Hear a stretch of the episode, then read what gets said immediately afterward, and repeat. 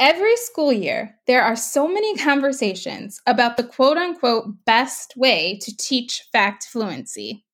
And while good and bad is ultimately in the eye of the beholder, we can say that there are some common questions teachers ask when vetting a resource or approach, such as How long is this actually going to take me to prepare each week?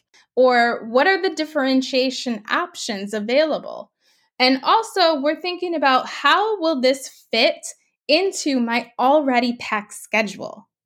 Well, Dr. Juli Dixon gives us real time answers to all of these questions and more in episode 47 Engaging Students with Fact Fluency.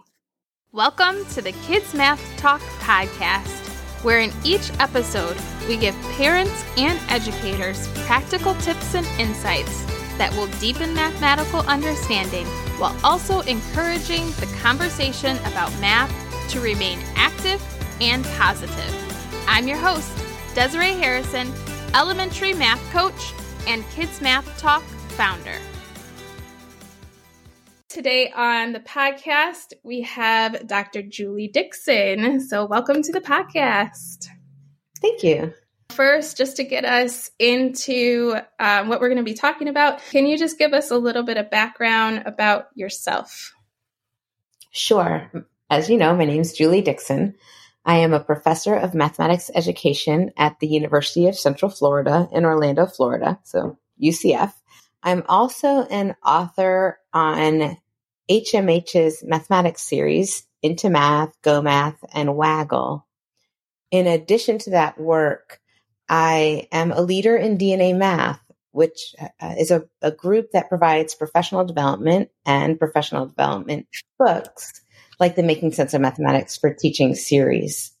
But probably what I'm most proud of is that I'm a co author with my younger daughter, Jessica Dixon, on A Stroke of Luck, a girl's second chance at life, that describes the story of my older daughter, Alex, and her journey to and from stroke. All right. Thank you. So today we have you on the podcast to um, talk about your newest book.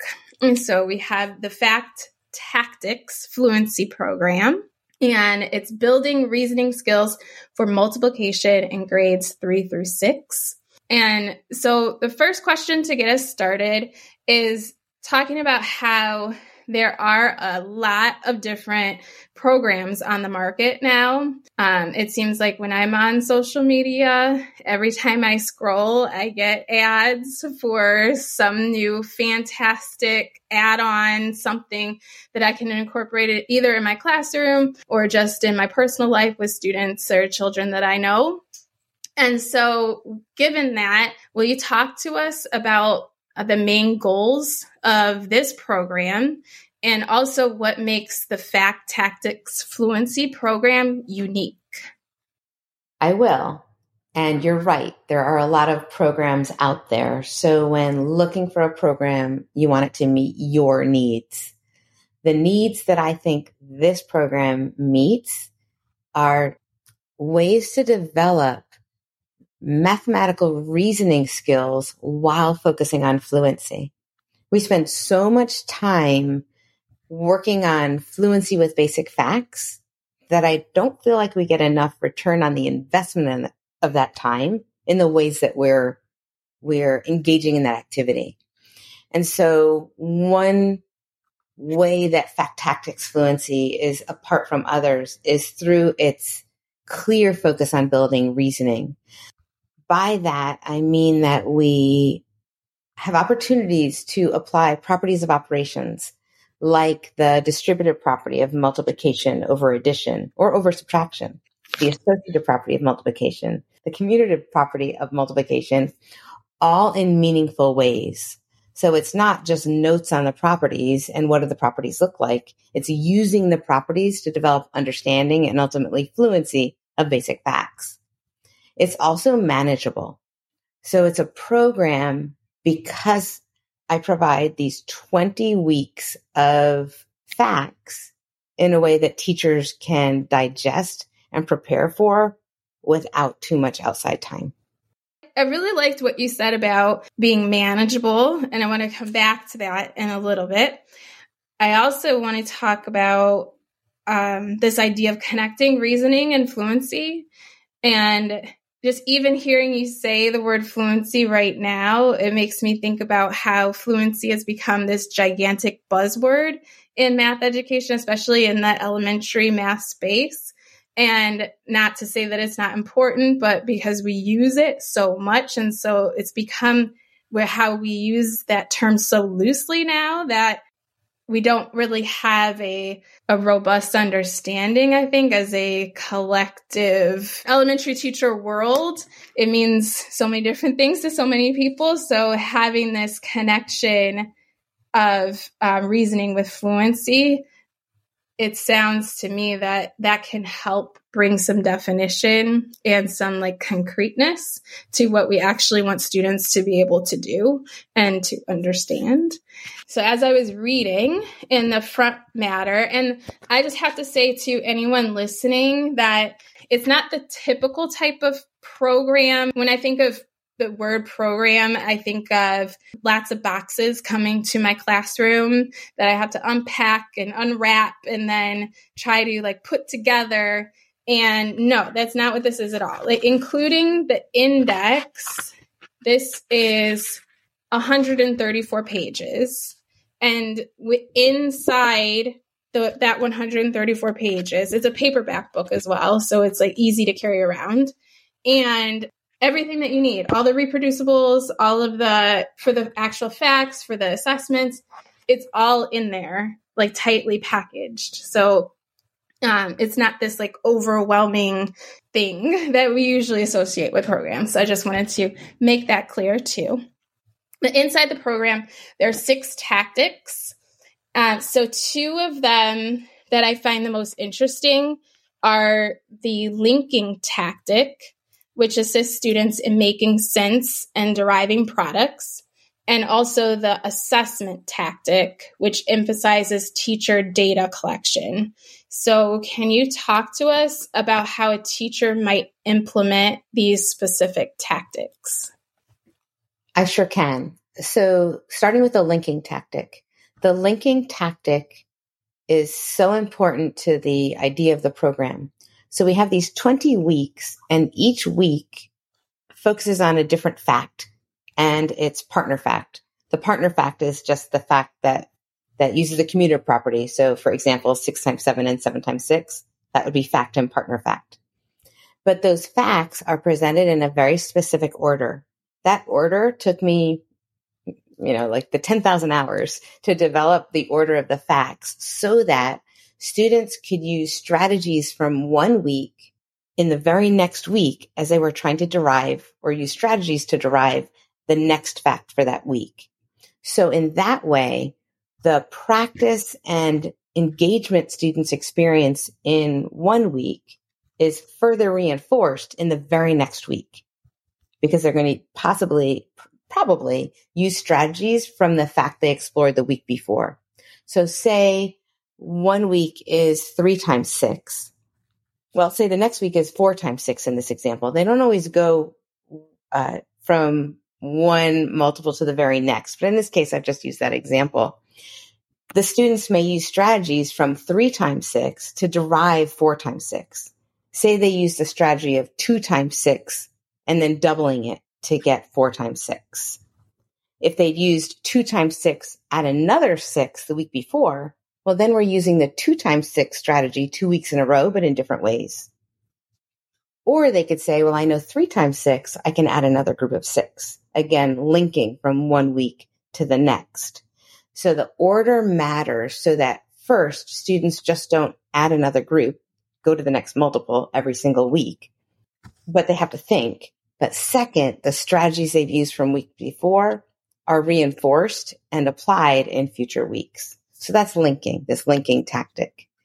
The assessment tactic has to do with how the teacher collects data with where students are in their fluency and ultimately automaticity in a formative assessment process so that the teacher can use the data they collect to determine the experiences students need in future weeks of the program. So I made these mini assessments. Each mini assessment uses five facts. The facts will include the fact for that week, plus facts that they've used in previous weeks or derived from previous weeks.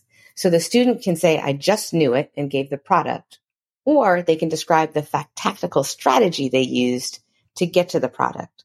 So not only is the teacher collecting data on where students are, but the students are reflecting on their process to say, I know this fact well without thinking about it, or I can get to this fact, but it took these sorts of strategies to get there. So when you were talking about the linking tactic, it made me think about well well you stated that the order matters, which is, you know, very apparent in this book and in this program. Um that also makes me think about how having that intentionality decreases the cognitive load. And i believe you mentioned that in the in the book as well. And just how you're not thinking you as the teacher and then by extension the students aren't thinking about all of these individual multiplication facts. If you use the linking tactic that greatly decreases the overwhelm that you might feel because you can make all these relationships and use all these different strategies to help you figure things out. So I see that equating to anxiety being decreased on the part of the student and on part of the teacher in trying to help students to build toward automaticity for all of these different multiplication facts. And then for the assessment tactic, when you were talking about your half sheets that and I love that they're half sheets because then that saves paper and it's just easier to manage as a teacher. So when you have these five facts, the kids can either check I just knew it or they can write that I use the facts tactic strategy. That reminded me of the Math Pact book series that you also mentioned in this book, which just uh, in terms of developing a common language and um, building like strategies that are productive and and practices that are productive. So it's just um, so many great pieces that are embedded into this program. I actually should, should say so many great pieces embedded into the into the design. And the design of the program also takes into account that every single minute matters in a classroom and that teachers have a lot of responsibilities, a lot of different subjects to prep for. And again, when teachers hear that word program or new program, their uh, their blood pressure might, might start to rise and thinking about like oh my gosh like what am i going to have to do to be able to implement this successfully in my classroom? And this is just not a lot of prep work. It's not a lot of extra planning time. And it makes me think of the book atomic habits by james clear and how one of his principles is in for in the formation of a quote unquote good habit is that you have to make it easy. And you make this easy. So you do say that you enter into this in grade 3 and after students have that basic foundation so that after they know 3 times 3 after they know their their 2 so so that they're not entering in at like ground 0 they have like they have some background. But let's say that you know school a school has adopted this or two grade levels and one school has a um, has adopted your program. So like third and fourth grade. And so they're both really excited. They know that it's not a, a lot to implement. And they want to do this in the same school year and then year two. So then the third graders are moving on to fourth grade. They're used to this what are some ways to differentiate so that students aren't repeating the same facts in the same ways from one year to the next? That's a great uh, question. So, when I first piloted this program, as I was writing the book, I had a, a school use it and pilot it the 20 weeks. And I had thought that the school was going to only have third grade pilot it, but they ended up piloting it in third, fourth, and fifth grade simultaneously. So that was neat. And what we found is this first year they used the program, third and fourth grade looked really similar. And you alluded to that. You know, it's the second year after third grade has already had it. But for the first year, because often students don't learn their basic facts based on multiplicative reasoning and connections, they often forget them the following year. I know we, we've all experienced that. If our students could just know their basic facts, things, life would be so much better for everybody. But it's how we are um, teaching them that might influence how students remember them or not. So the, the first year, I think the experience will be the same for third and fourth grade and fifth grade. But after the first year, third grade will be a new third grade and they'll have this new experience. But fourth and fifth grade, what I've written into the program, and even sixth grade, what I've written into the program are these extension facts. So there will be some students who need the fact tactics and the strategies to learn their basic facts. But other students who know their basic facts, but may not have a strong application of those properties of operations, like the distributive property of multiplication over addition or subtraction. For those students, they might use an extension fact. So say we're focusing on four times six to use an example that I think I mentioned before. And there's some students who know four times six without thinking. So if they already have automaticity, it's hard to convince them to use strategies because they don't think they need them. And then they don't have this need to make sense of the properties of operations. But if we give those students four times 36, it's unlikely that they know the product of four times 36 without thinking or without applying, applying the standard algorithm. But if we challenge them to find the product without applying the, the standard algorithm, well, then they might end up using the properties similar to the properties that the students who are exploring four times six might use. So one way I see students differentiate is uh, less time on the facts for each week for the students in fourth grade or fifth grade, and more time on the extension problems, the extension uh, challenges, which often involve multi-digit numbers. Okay, thank you for explaining that. And I'm I'm making the assumption that it could be four times 36, or maybe it's four times 26, or four times 46. Is that correct? So each week of the, the first 19 weeks, it's a different problem. And the problem has some sort of connection to the focus fact for that week. On the 20th week, the challenge is for students to come up with their own problem. Oh, okay. And then another part that we haven't mentioned yet is how at the beginning of each week, you as the teacher with the students are developing a web of strategies that you can then have on display as an anchor chart of sorts in the classroom that centers the the facts of the week and then different like the focus facts with the partner facts in the center like in a center circle and then you have all these spokes with secondary circles going around that um, emphasizes different strategies for solving the focus facts.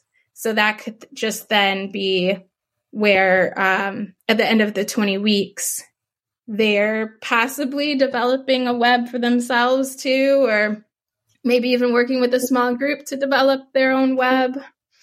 Absolutely. And so, as you mentioned, with each week, there's this web to introduce the fact for that week.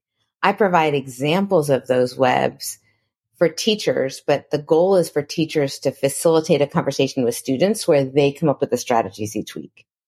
I provide those sample webs because for some teachers, coming up with these strategies is less comfortable. And you talked about the need for, um, you know, helping teachers with planning time.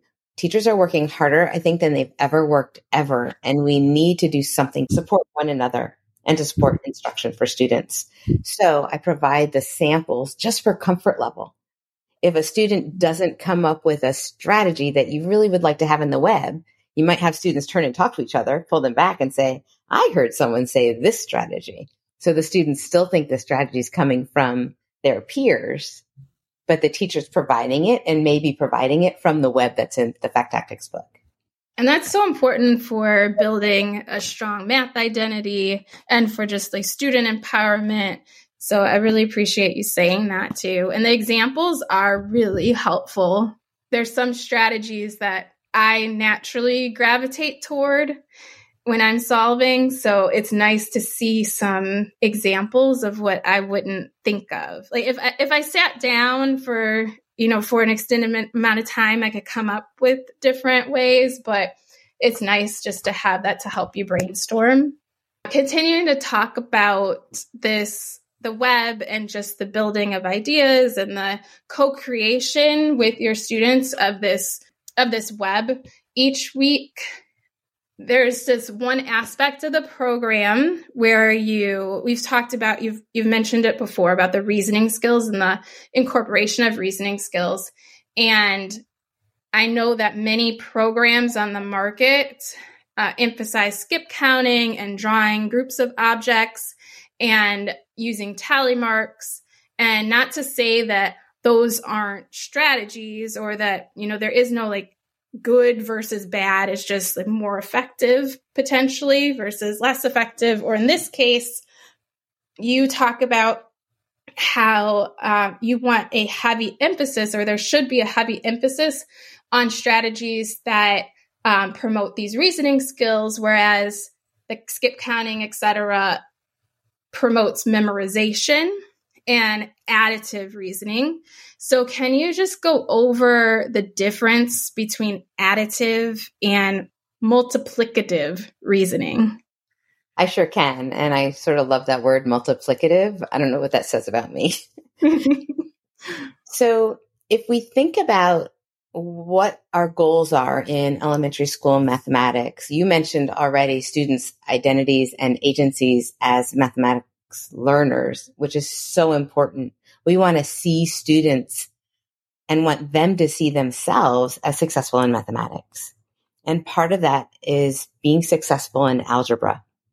So, so much of what we do with number helps students in preparation for algebra. When we look at the experiences related to number that help students with success in algebra, those experiences are based in multiplicative reasoning. And by multiplicative reasoning, I mean the sorts of work we're doing that's connected to applying the properties of operation, commutative property, associative property of multiplication, distributive property of multiplication over addition or subtraction. When we work with skip counting, we are memorizing. Skip counting to me is almost like literacy in that we're memorizing ways of saying something. So we count by fives. It's a chant, 5, 10, 15, 20. It helps us to get to the answer, but it doesn't rely on these properties of operations. And it's okay to use it, but it's not okay to stay there. And so you might learn, a student might learn their fives and their twos by skip counting. Once they develop automaticity with those, then we can use those products with these properties of operations and multiplicative reasoning to get to all the other facts. And so twos and fives are facts that I need students to know before they begin this program because we have to start someplace. When we're working with multiplicative reasoning, we're deriving facts from other facts. That means students have to have something to start. So if they know their twos and their fives, they can use those to start and then apply multiplicative reasoning with those to get to other facts. Skip counting's not bad. It's just not enough. Drawing is necessary, I think, to, to help students understand what happens when we multiply and think about groups of objects. Or repeated addition helps to provide this important connection to what we do in first and second grade to what we're going to be doing in third grade. The difference though is in first and second grade, for example, if we look at five plus five, well, let me use a different number, six plus six. Both sixes refer to the amount of stuff. Change that to two times six, The six is the amount of stuff. The two is how many groups of that stuff we have. So multiplicative reasoning is based on those numbers meaning different things. Additive reasoning is where the numbers mean the same thing and we use it over and over again.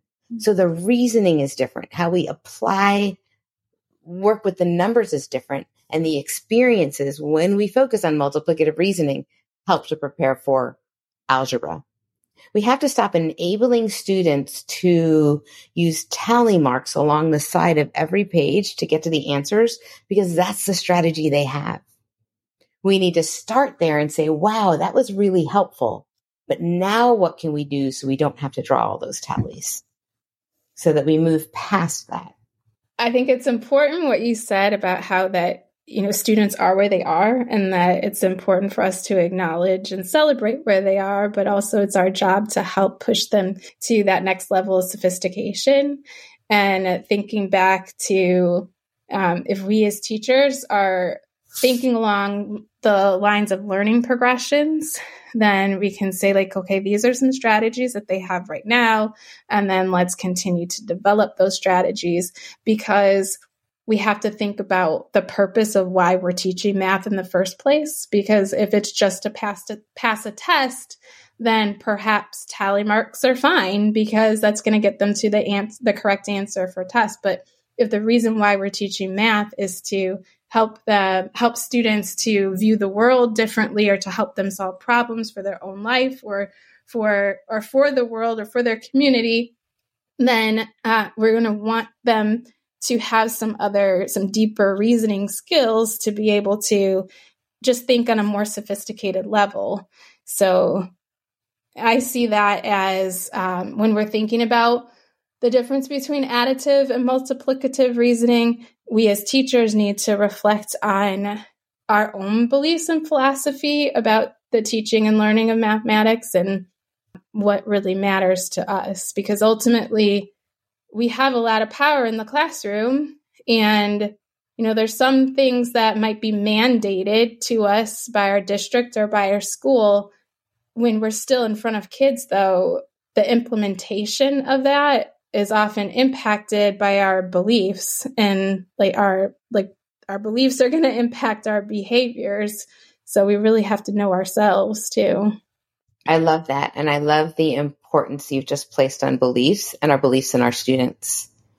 One aspect of this program that I want to highlight is that the facts and the way we approach the facts end up having low floors and high ceilings because students can come to the fact with strategies that are accessible to them.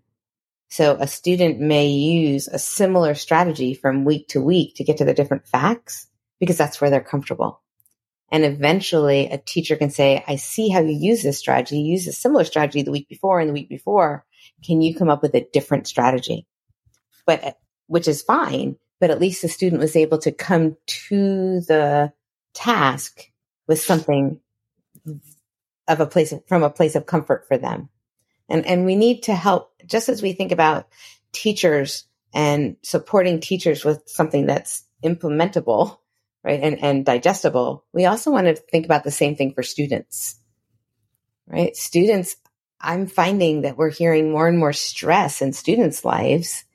And so what can we do to bring comfort for them so they can bring their strategies to the, to the classroom discussion and be included? So I value that. And I think that you can find it in the program. Absolutely. You can. And even with the having the the lanyards or name tags or the the clips whatever you're going to put because part of the reproducibles is where you give each student the focus fact and um, which also has the partner fact on it's a smaller version of an index card but that can be put into a badge holder or something so that as they're going around the school it becomes um, it goes back to the math pact idea and how it's a community effort and not just an individualized effort. So as they're walking to lunch or as they're going to specials or something that and an, and an adult who's not their teacher sees that then they can engage in a conversation with them to ask them what their strategy is for solving six times seven or you know whatever whatever the fact might be. But then that that also to me brings math into or closer into the real world because then it, it's stepping it's not just inside their classroom. It helps them realize that they can have conversations about math outside of that one space. Um, and thank you for noticing that the, the influence of the math pact because the math pact had influence on my thinking as the authors have had influence on my thinking for a long time. Mm-hmm. So I had the pleasure of interviewing them for episode 30 of the podcast and it's a phenomenal book as is yours but I just like I see so many connections and I uh, just want to make sure that those are highlighted. So I've started presenting on uh, Fact Tactics Fluency program and I've also started tweeting on it a bit about it a bit. And I've had a few direct messages from people who want to apply the program in the middle school. So when I was thinking sixth grade, I was thinking sixth grade situated in elementary schools.